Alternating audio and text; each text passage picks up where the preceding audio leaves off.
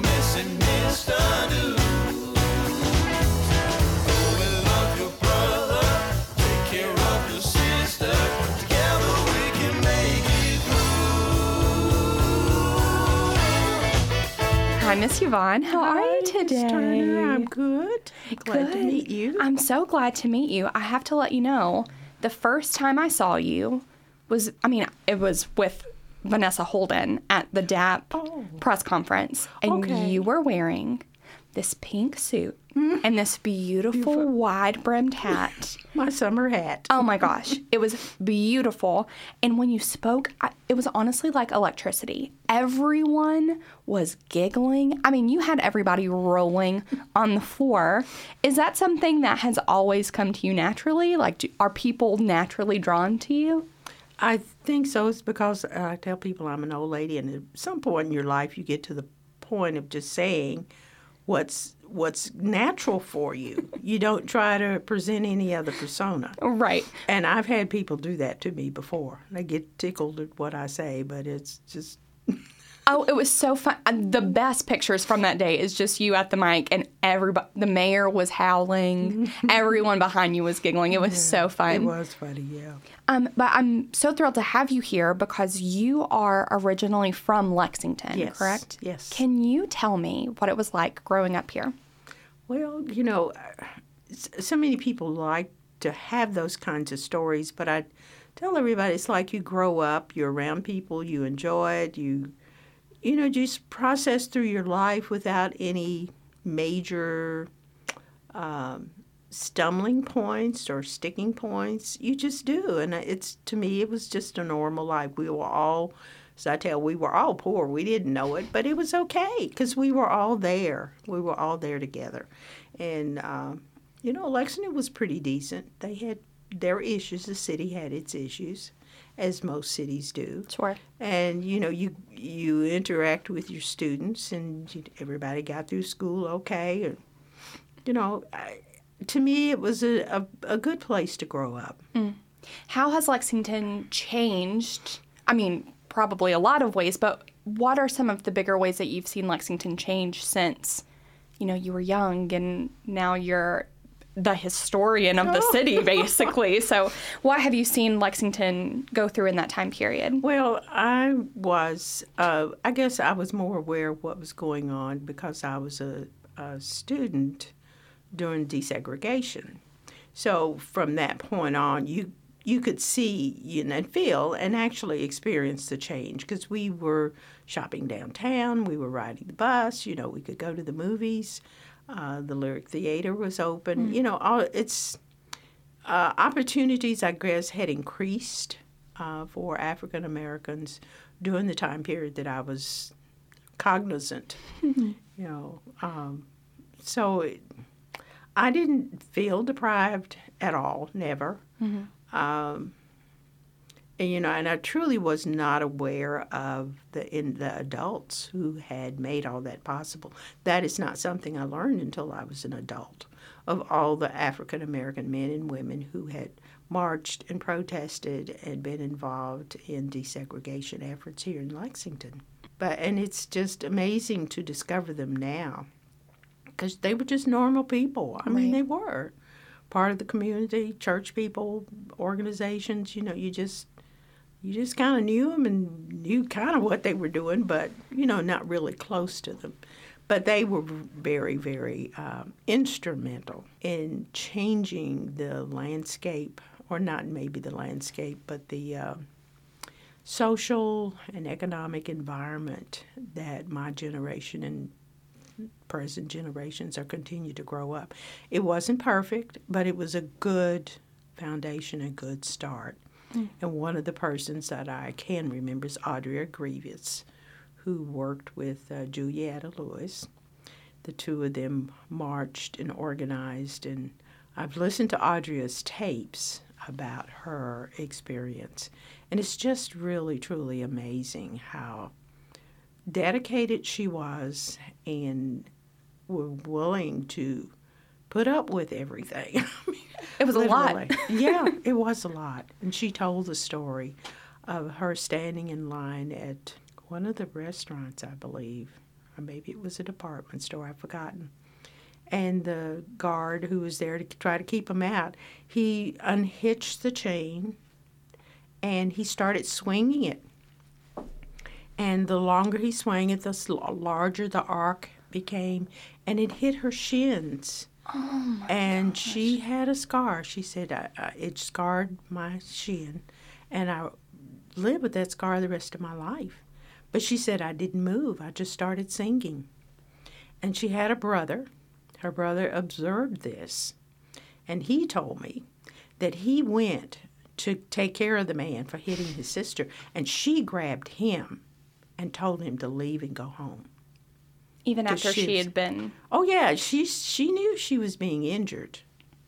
But they had all practiced. They had taken classes about how to resist violence.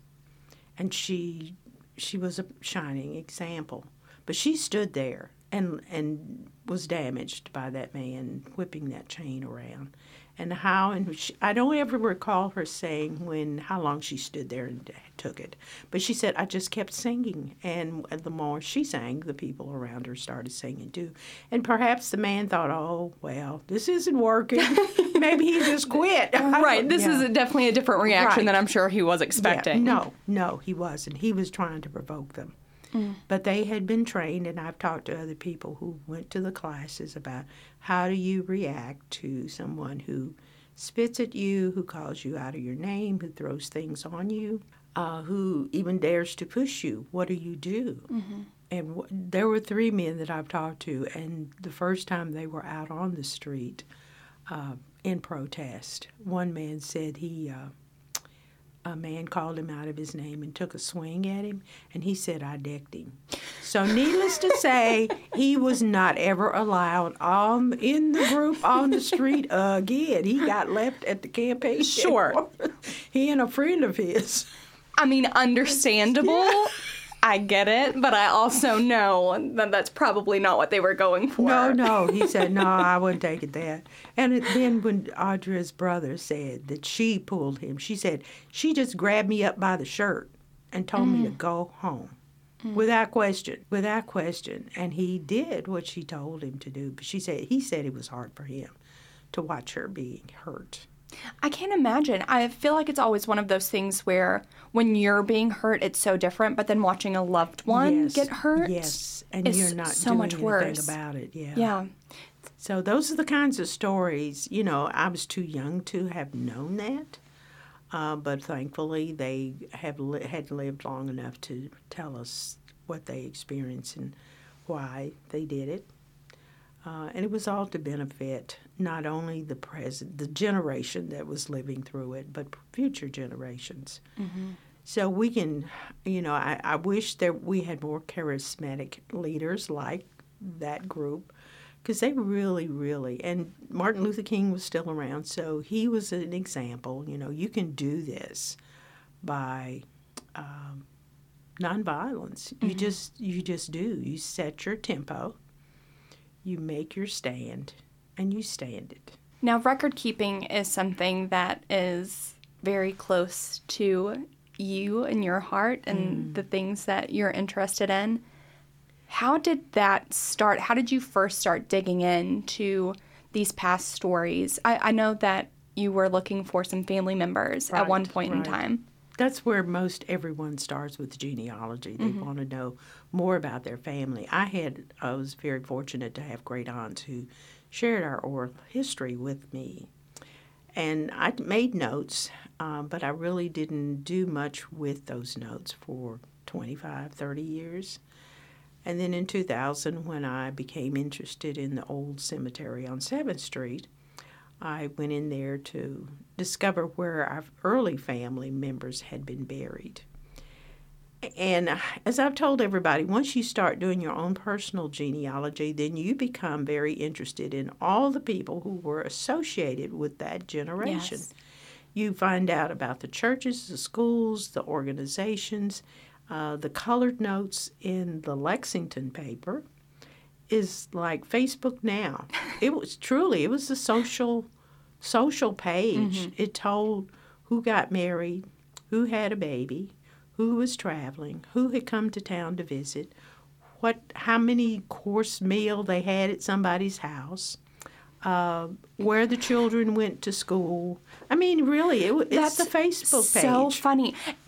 And what a difference because now you think, well, that wouldn't be in the newspaper. Yes, but it's it because is. Mm-hmm. now we just have it at our fingertips. So that definitely makes sense. It's Facebook. Did So- anybody get in trouble in, in those oh, pages? Oh, yes, yes. In fact, I always enjoy the uh, rebuttals. Sometimes, you know, people have similar names. Right. And if someone had done something inappropriate and had been written up in the paper, the person with that same name would immediately, Be like, that ain't me. that's not me. exactly. And that person who got married, it wasn't me. It wasn't me. I'm still on the market. It was so. It's really because they they they read the paper Right. front and back. I guess you had to. Yeah. Oh yeah. And it, I love the rebuttals. That's so funny. Now, And it was did- always printed on the same the colored note section. I mean, it wasn't on the back page where you couldn't find it. It was in the colored note section. right so- in front. Right.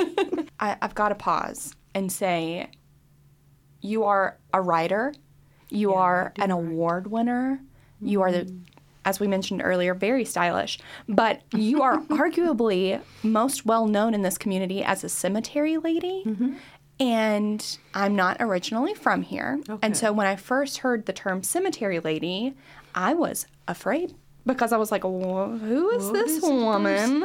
and why is she walking around Weird- cemeteries all day? Yeah, weird person. but how did that initial interest in going through records and, and finding your people stem into what you do now with the cemeteries and the digital access project? How did mm-hmm. all of that kind of culminate together?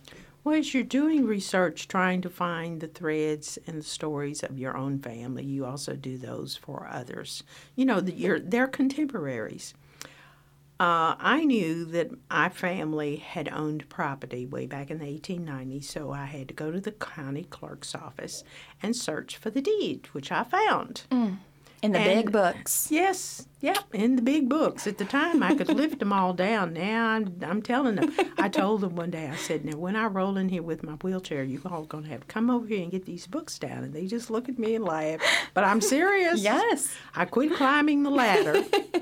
but yeah, they're big books. But the information in those records is another library because it gives you all this de- detail and data and information about related people and non related people that you wouldn't have known mm-hmm. otherwise. Sometimes it's an only record. And it's the same thing with the cemetery. I my great aunts had told me about two individuals. I had four great aunts living at the time, and they were trying to remember great aunts of theirs. They got in an argument. No, her name's not that. It's this, and they called this one in Cincinnati and the other one in New York, and they all. I had four names. so, but I'm writing them all down Right. while they're saying it. And because they died well before death certificates, before there were obituaries in the paper, all I had is what they said. Mm-hmm. When I get to cemetery number two and find other relatives in a in a grave site, a grave line, here is a monument with the names of those two women that they had talked about. And they each of them had remembered various parts of their names Mary, Ellen, and Britain. Mm. But here they are on a monument that these women's children had placed. There was no other record except that. So I, I that's that just convinced me that cemetery is part of the search. You have to do that. So I got interested in who else is in the cemetery. I did literally. Yeah. I want to know where you know, and my other family members. I thought, okay, I found this role. Where are the rest of them? Right. So I ended up uh, sur- surveying the whole cemetery over about two months and discovered I had 42 relatives there with headstones. And then I have discovered since then there are others there who don't have headstones. They may have had at one time, but the cemetery has suffered such vandalism over the mm-hmm. years that could have been broken, and of course the fragments have disappeared. But I have 42 members that I can document and they were you know they all made their individual contributions to this community. And i thought ah, see? And so i would whenever we had a public meeting uh, people would walk up to us and say i've got so and so buried in the cemetery. If they had a headstone at that time if they had a headstone i would recite to that person what was on that headstone. So all the guys in the cemetery got to teasing me. You've been over there talking to those dead people again, haven't you? I said, no, they talked to me and I listened. Oh, I love that. I'm serious. Yes. I'm so serious. They talked to me and I listened. Mm. And the reason I say that is because they have left records. County clerk's office has their marriage records, they have their deeds to real estate, they have their wills. They have left records. They have left in their own voice parts of their life. So I became the cemetery lady because I could recite everything on the on the headstones. And it would be so funny because I could see the rest of the board members collecting around me. If somebody, oh, I've got so and so over there, they'd just wait until I had to, I said, You need to take this show on the road. no, no, no, no, no. Not everybody is ready for me. And I can always tell when I'm doing a presentation, I kind of watch people's faces. Mm-hmm.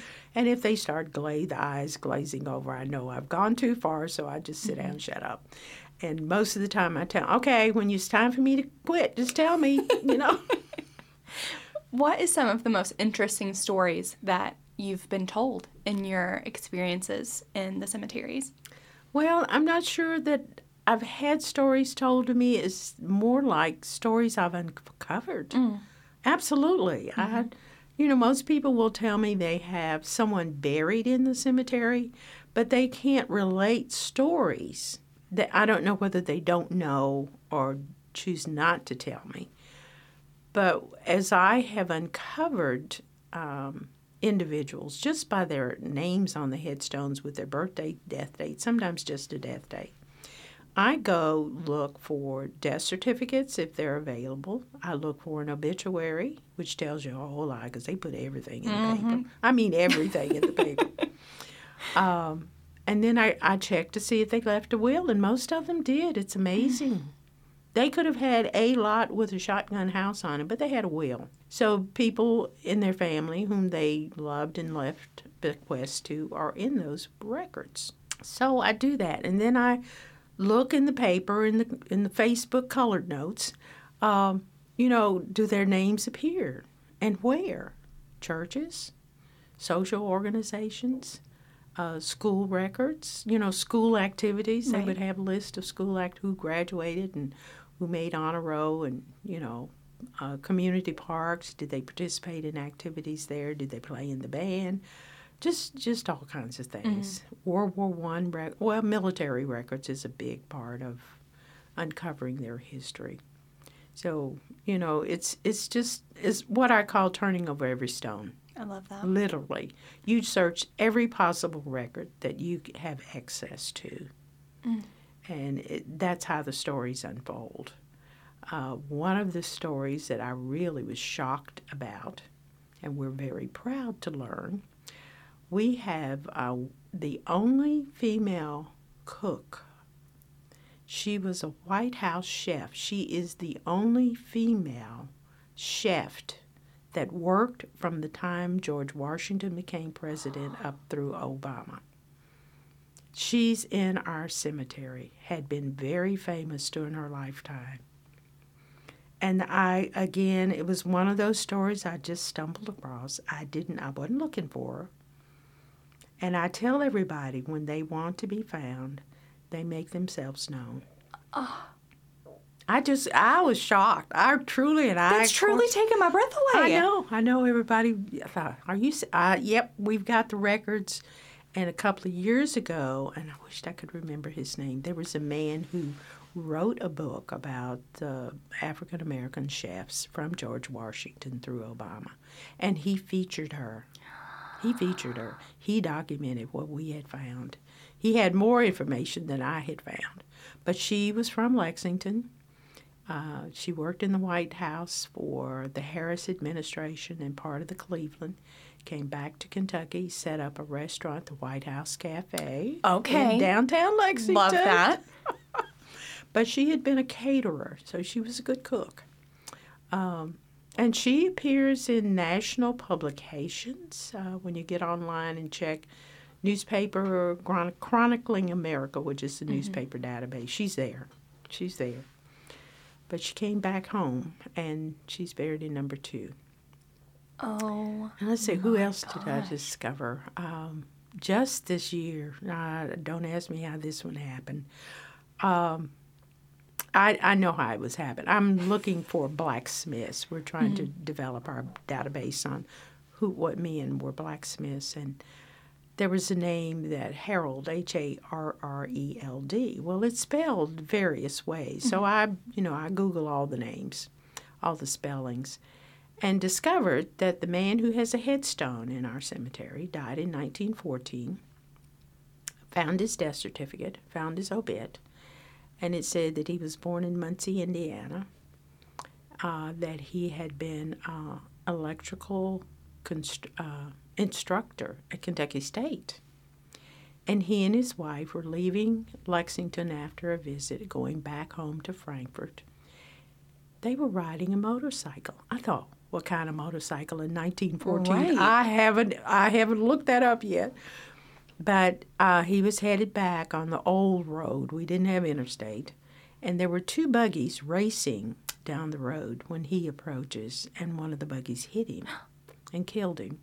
His wife survived, and I'm thinking he's from Muncie. His family's from Muncie, Indiana. How in the world did he come back? Why, why is he in number Right. two? Well, through process of continuing research and asking for help from Reinette Jones, who is um, the co-founder and manager of the notable Kentucky African American Database. I was telling her this story. So she did a little more digging and come to find out that Lucille, his wife, was from Lexington. And when Harreld, her first husband, died, she went back. She was living in Chicago when they married. She went back to Chicago and married another man. And when she, when Miss Jones shared that information with me, the light bulb just blazed in my eyes. I thought, I know this woman. I know who she is. I know who her parents are. They're buried in number two. Absolutely knew her. And I think, okay, that's why Harreld's here. I just I thought and I sent the the note to our chairman and I said these people's voices are still speaking because the book I wrote about the cemetery stilled voices yet speak. And every year sometimes there are two and three who just surface just here I am. Pay attention to me. Oh, so Harreld's on our list shout out to Harreld. Oh my goodness. And the other thing I discovered is his brother, William Kemper Harreld, was a violinist, had gone to Ber- Berlin to study violin, came, came back to the United States, became music director at Morehouse University. Yeah, his name was on uh, Robert Harreld's death certificate, and it had professor, and I thought, who in the heck is this man? So I found out about, and then he's not buried, his brother's not buried in number two. In doing some research on Charles Young, Colonel mm-hmm. Charles Young, Yeah. because I'm working on that project, mm-hmm. I find this national news article about Mr. Kemper, Harreld, performing at Wilberforce University and the Carolinas, and he has performed a piece written by Charles Young. African Lament. I haven't found the manu- I haven't found the script yet. this is So yes, yes. And anybody else would just be really oh well wait a minute. Me, I'm all over it. I thought, oh, good, here's another story. This is great. I gotta find out more. So this is how my life is. And it's one to me, it's exhilarating. Um, it adds and I tell people I learn something new every single day. Every single day. So I enjoy those kinds of challenges. I, I'm al- I'm always open when somebody's name pops up on my radar that I'm off to another hunt. Oh, mm, and it really just goes to show how small the world is. Oh, yes, I mean, you're yeah. Mm-hmm. making so many different connections with. What are the odds that he would have played a piece written by Charles Young? Right. Look, Well, no, a lot of people don't realize that Charles Young was a very talented man. He just wasn't Right. military. He spoke six, well, four languages and uh, had studied Greek and Latin. Um, and he played piano and violin. And he composed music. We know of one piece that he composed. I haven't found the African Lament yet. but we're on it. Yeah, really. I'm. you know, some somebody's got Somebody's got it. that. Yes, yeah. For to have been performed uh, at Wilberforce University by this famous violinist, African American, and he he has a, web, a Find a Grave web page, so there's a picture of him. I haven't found a picture of Robert yet, but. Uh, so those are the kinds of wonderful stories that I enjoy researching. Not all of them have been told, but our cemetery just is just so full of rich history and stories about individuals we haven't begun to touch. We've worked on um, the horsemen. We're now up to 176 equine industry horsemen. And we started with 84. So, and that's a continuing project. And the other continuing project is the military men of the Civil War, the United States Colored Troop. We had 40 headstones in the cemetery when I started in 2000. And I'm thinking, wait a minute, we had 23,703 Kentuckians, black men, join the Civil War. How come we only have 40 headstones? Right. That doesn't make sense. that math ain't my mathin'. God- Something's wrong with the math here. So I started, uh, I thought, okay, even if we have 10% of that number, that's 200. Mm-hmm. Well, 10% would have been 2,000, so 1% is 200. Right. So my goal, my goal is to verify. They have to have a death certificate, they have to have enlisted. So that's been a long, long involved search, but every year I find more. Last year I found a, found a cache of 18 veterans' headstones that had been ordered, had been placed in the cemetery, but had disappeared off the landscape. Vandalism. So we were able to provide VA with all the data, and we're getting them all replaced. and that oh will Oh my make a t- total of in the past three years a total of 24 headstones so we add the 24 headstones plus the 40 we have that's 64 and then i have uh, a list of those individuals who have just regular monument you know family monuments or individual monuments so our numbers now are 149 Oh my goodness. from 40 Well, I was gonna ask if you were ever thinking about slowing down or No, no. Clearly not. no. I told her about you know that I you know we all have days we get too busy we have family we have to deal mm-hmm. with and physically I I finally discovered what was wrong with me. I have developed a wheat allergy in my old age. I can't eat any Oh. wheat, no bread, no crackers, no pancakes, no noodles, pasta, Oh. none of that. So I've had to change my entire diet, which is good. Uh, and I feel so much better. I just uh, couldn't believe because I'm so glad that you feel yeah. better. I'm Oh, so yeah. sad you can't have bread. So, I didn't need to eat as much pasta and bread as I was eating. So this is good. Yeah. You know, it's good. So I thought, okay, I'm going to live. In fact, I went to the library one day and I, they said, where have you been? I said, I've not felt well. And um, I said, but I decided I didn't die. So I'm just going to keep get up and keep moving. yes, that's all you can do. That's that's how you gotta live your life. Right, Exactly. And I'm not going to sit there and do nothing. I can't do that. Right. Uh, so I do the research, mm-hmm. and you know, with COVID, we had to stay in so much. So I did subscribe, take you know, order the subscriptions for all the databases I, that I looked for. Mm-hmm. But I still go to the cemetery. Um, one of the things I took on, which I probably shouldn't have done, but I did, in June of 2018, the burial manager for the other black cemetery, Cove Haven, that was organized in 1907, she died suddenly. And the existing board had made an announcement that they were going to close that cemetery. And I thought, oh no, they can't do that. Right. So I met with them and I shared with them what I had done because I'd surveyed that cemetery.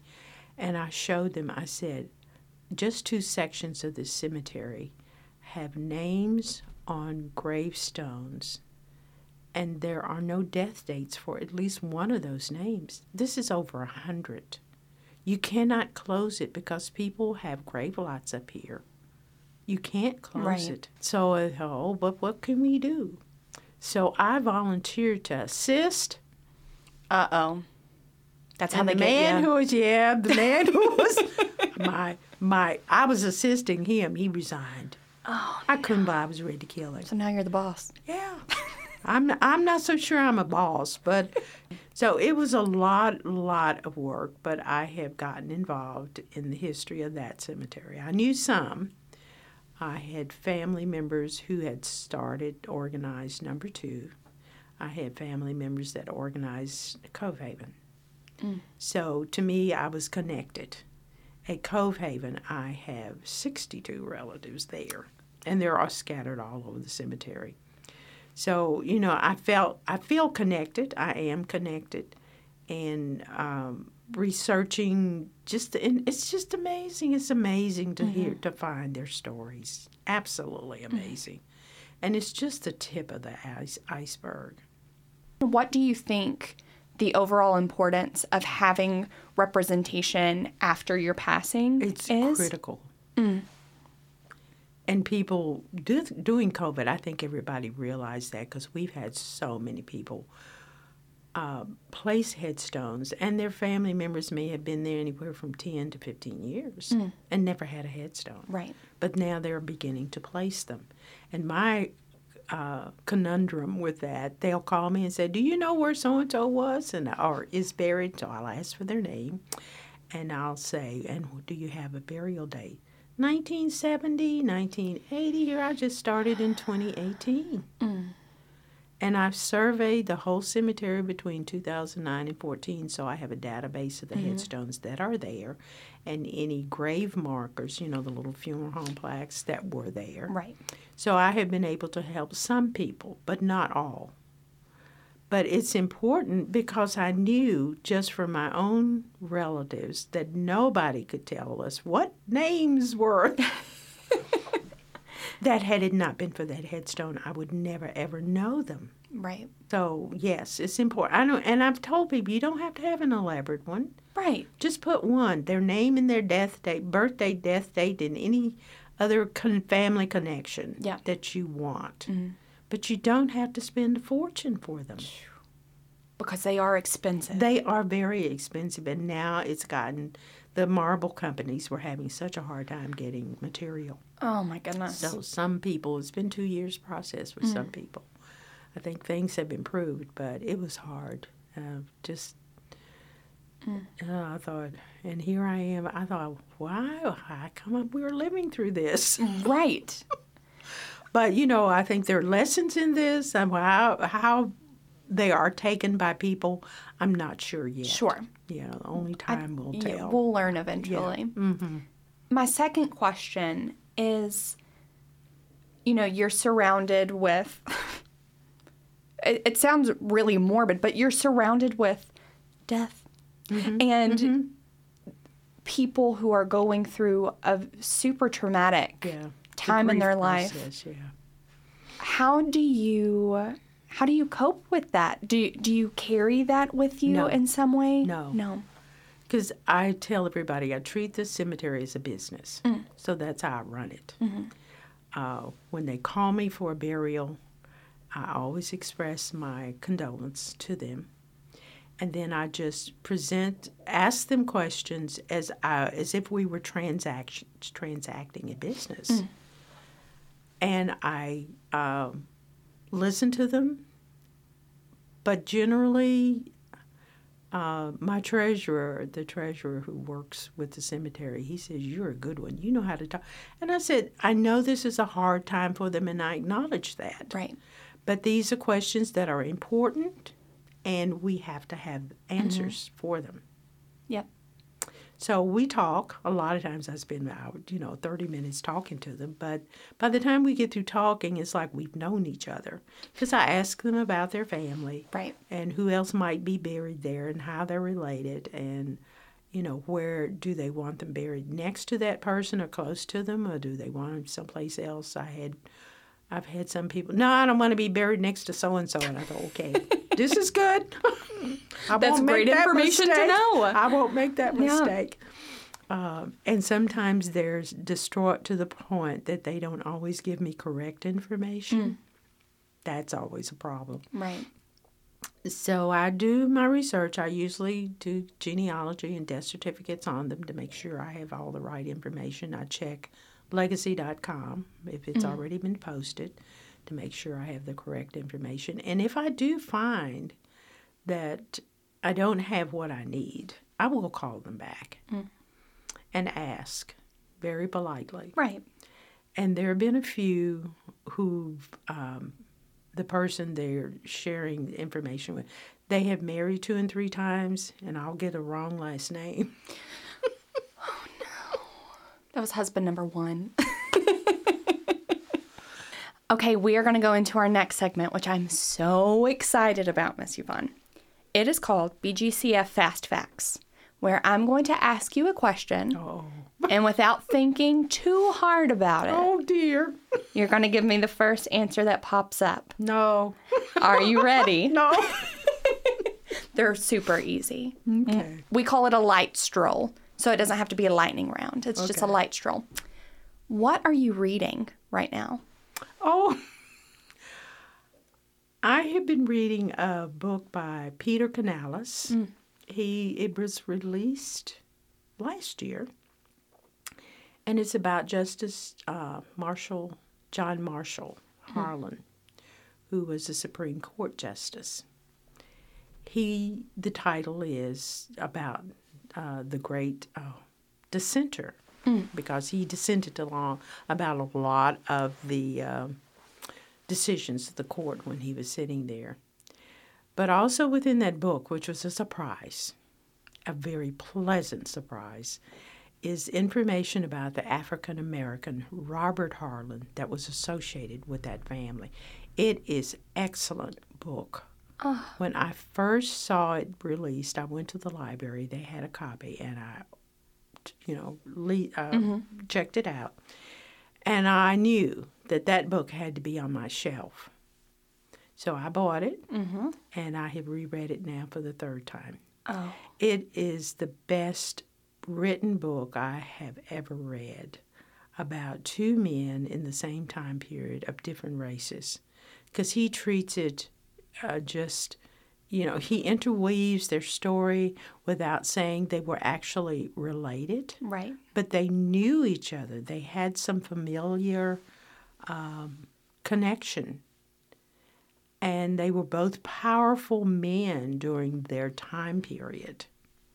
So I highly recommend that book. The other book that hasn't come into the library yet, and there have been um, that I want to read, is on hold, is I might, I might get this wrong, but Alicestyne Turley is the author.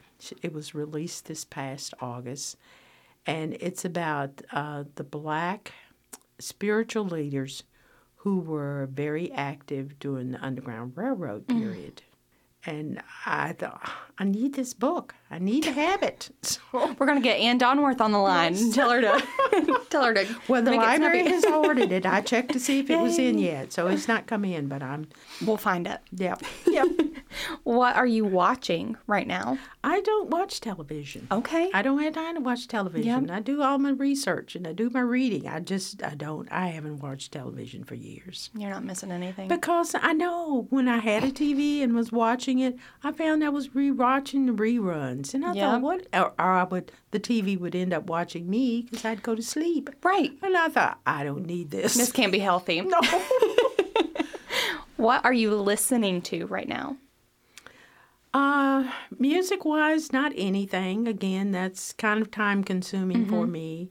I do, um, Julia Perry, who is a um, young lady who became a very famous conductor and composer. She grew up, started, well, she was here for 10 years, and then the family moved to Akron, Ohio. And her music has uh, come into its own. And there's so many orchestras now in the United States that are beginning to play her pieces. So I get links, YouTube links to her music when it's being played. And the one that was just played, I think it was just this Sunday, uh, by the Cincinnati Symphony Orchestra that the Lexington Philharmonic will be playing in May. Oh, that's so exciting! But they have played here in Lexington. They played her music for three seasons, and the last fall they had a concert uh, here in Lexington, just across the street right. from you. Yeah. Uh, so I do like listening to her music, learning about her uh, when I when it's available to me. I've been to the Lyric when they've had some of the other stage performers, um, and they have been fun. I love I love uh, old blues jazz guys. I love them. Yep. mm, can't get enough. They are really great, but I don't generally. I used to, you know, I still have CDs. I still have the old records Oh, like the ones you have in the Yes. lobby. Um, but I don't have a record player anymore, and I don't have a CD. So you know, I I don't do Spotify because I mean it just takes a lot of time. And I Right. keep myself busy doing other things. Good for you. What are you eating right now? Oh, no wheat. No wheat. wheat is off the No, menu. Yes, it's totally off the menu. And I'm doing, and you know, I quit cooking, which was probably why I had developed this wheat resistance. Um, but I'm eating a lot of vegetables. I've always loved vegetables. I'm doing a lot more cooking because I cook Mm. on Sunday and Wednesday, so I always have food in the refrigerator. Rice and potatoes and polenta and Mm. just all kinds of vegetables So good. um, fruit, you know, and I literally I do feel so so much better. And I am a tea drinker. I drink all kinds of tea. I quit drinking uh, coffee because I thought coffee was the problem, but well, you know too much Oh, acid. the wheat. Mm-hmm. But yeah, it was the wheat. But I also love tea. I'm a tea yeah.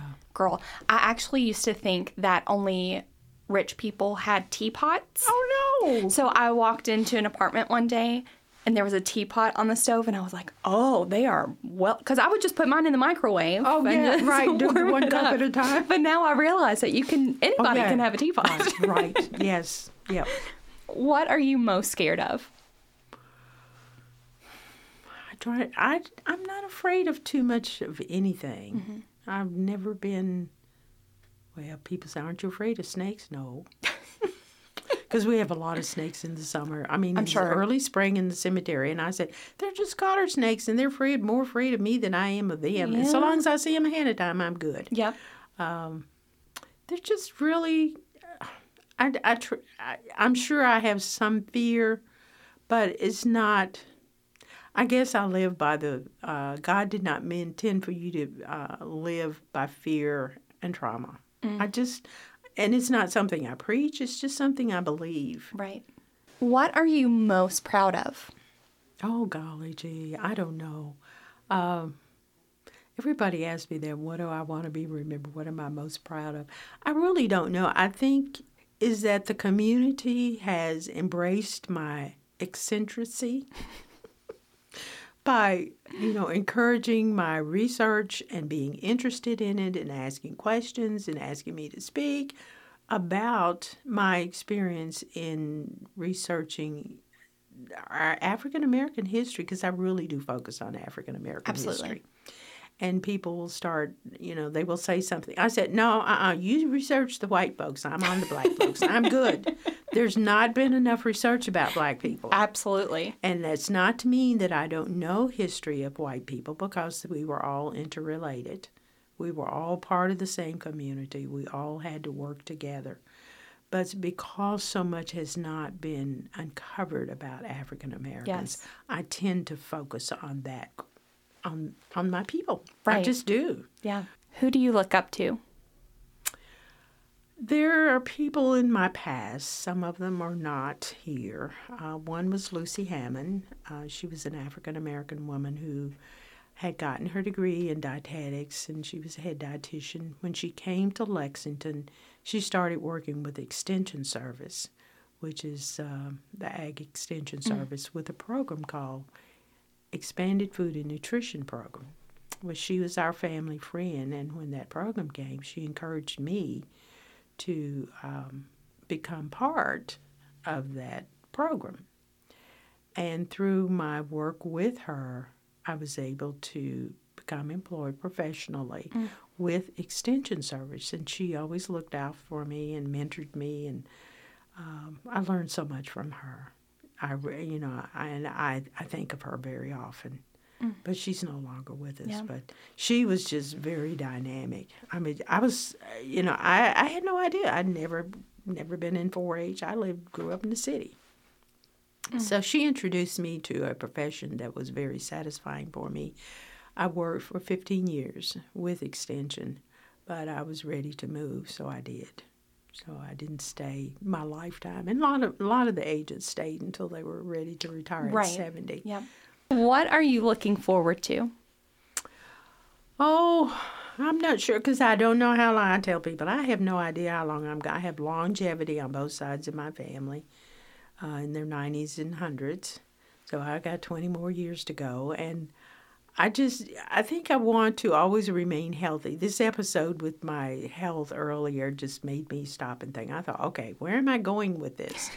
You know, what is it I would like to see finished?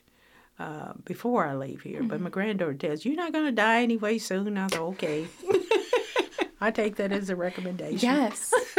Uh, I'm not sure what I would look forward to. Possibly finishing some of the projects I've started, and just just continuing to be involved with the community and doing what I'm doing. I, I'm just really satisfied about it.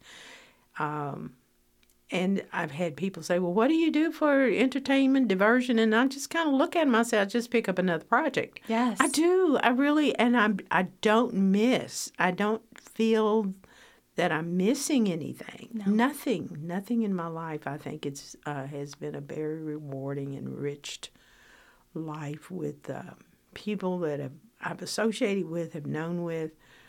Um, my grandparents, I think, influenced me a lot because I spent the summers with them. Uh, they had a farm, So, you know, we had chores. Right. My my chore was to go gather the eggs out of the hen house. I tell everybody, here I am, a little kid, and you know hens. Have you done this before? I have. Oh, so you know. I grew up on a back- farm. they peck the back of your hands. Yes, they And do. it hurt. And you got to be careful because you don't want to break the eggs. Yes. But we had one old hen. My grandmother had one old hen. She was mean. she would not get off the nest. A lot of them knew when you came in the hen house, they would get off the Right. nest. She wouldn't. Oh, And my grandmother did not. th- There was a time period she did not want the hen setting on the egg. She wanted, you know, she wouldn't get off the nest. So after getting pecked at too many times, Yeah, I bet she ate you up. she did. It was horrible. I took a stick in with me, and I'd hit on the box, and she she just look at me, and I thought you're gonna have to get off the nest today, and I whacked her, knocked her off the nest, and here she is laying in the floor with her tongue hanging out. I thought, oh, I killed a chicken. But I got the eggs, and before I left the oh hen house, she got back up. Listen, So I didn't have to tell my grandmother what I'd done. killed the hen. But whenever I went in again, she got off the nest. She didn't even. She I- learned her Yeah, lesson. she did. oh, that is so funny. I remembered that too. I thought, oh yeah, I was tired of getting hurt. yes, it does. It stings. Yes. Why do you love our community? I, I- just because of the diversity. And I've told people when I've made presentations that Lexington has always been culturally and ethnically diverse. And I learned that just by doing all this research. We had people who were from France, from Germany, from Ireland, uh, you know, uh, England, the West Coast, East Coast, Northern states, and Southern states. They were all a mix. We have always been culturally and ethnically diverse. And all this information about us, we need to be I thought, no, you missed it. We've been we've been there. Right. It's where we started. Last question. Why do you love yourself? Oh, gee, I have not a clue. You're supposed to, right? You're supposed to. You're supposed to, because if you don't appreciate and respect yourself, as what was it? Um, who sang "Respect"? Aretha Franklin. Aretha, yeah. she was right. You know, Yes. if you don't respect yourself, then no one else is. You have to do that, and you have to portray. You have to project that. Uh, or else, you know, people just don't. They won't. You you have to. Uh, you don't you don't need to be braggadocious or um, always putting yourself out front. And I tell people I don't know everything. I readily admit it. I've learned a lot, and I'm always open to learning more. But you have to respect yourself before you can expect people to do that. And most people think I'm an a I'm an age now. Most people think I'm funny, and it's, I love I love it. I laugh with them. Because you are so funny. Oh my gosh, you are so. You almost killed a hen. I know. Poor Bert, but she never messed with me again. Miss Yvonne, thank you so much for spending some time with me. for inviting me. I appreciate the time. oh, you have to come back, and and I'm gonna come over and hang out with you if that's okay. At the cemetery, At the cemetery, your house, wherever you want to go. it's heating up again, so we'll be at the Yeah. cemetery. Yeah. I have I have an old lady winter rule, Okay. and I think other people ought to too. Okay. Forty and snow, the old lady in the car don't go. So I sent this to all the groups I was working with. They said, "What?" I said, "If it's forty degrees below and there's snow on the ground, don't look for me to come." Because I won't be there. Exactly. I thought I don't have to go to work. Why am I doing this? And then I haven't come up with my summer rule yet. I thought, how, how do I? The heat's beginning to bother me a lot. And I Oh, thought, yes. Do I go to seventy-five? What can I say? You know, seventy-five, stay alive. I don't know. I, we'll come up with something. We'll pitch some ideas. Well, Miss Yvonne, we love you so much, Well, and we will see you next appreciate it. time. Okay. Bye. Bye bye. Thank you so much for joining us today on the Do Good Radio Hour, brought to you by Bluegrass Community Foundation. We'll be back next week right here on Radio Lex, or you can listen to us anytime on Spotify and Apple Podcasts. In the meantime, you can follow us on Instagram, Facebook, and TikTok at BGCFKY or visit us at bgcf.org to stay up to date on all of the latest giving and do good opportunities in our community. Until next time, I'm Courtney Turner. Do good and be well. You are listening to the Do Good Radio Hour on Radio Lex, WLXU 93.9 LP FM Lexington. Our theme song is Happy Tune, written and performed by Brother Smith. The views expressed on this podcast are not necessarily the views of Radio Lex, its board of directors, or Bluegrass Community Foundation. The views expressed are solely my own and the guests.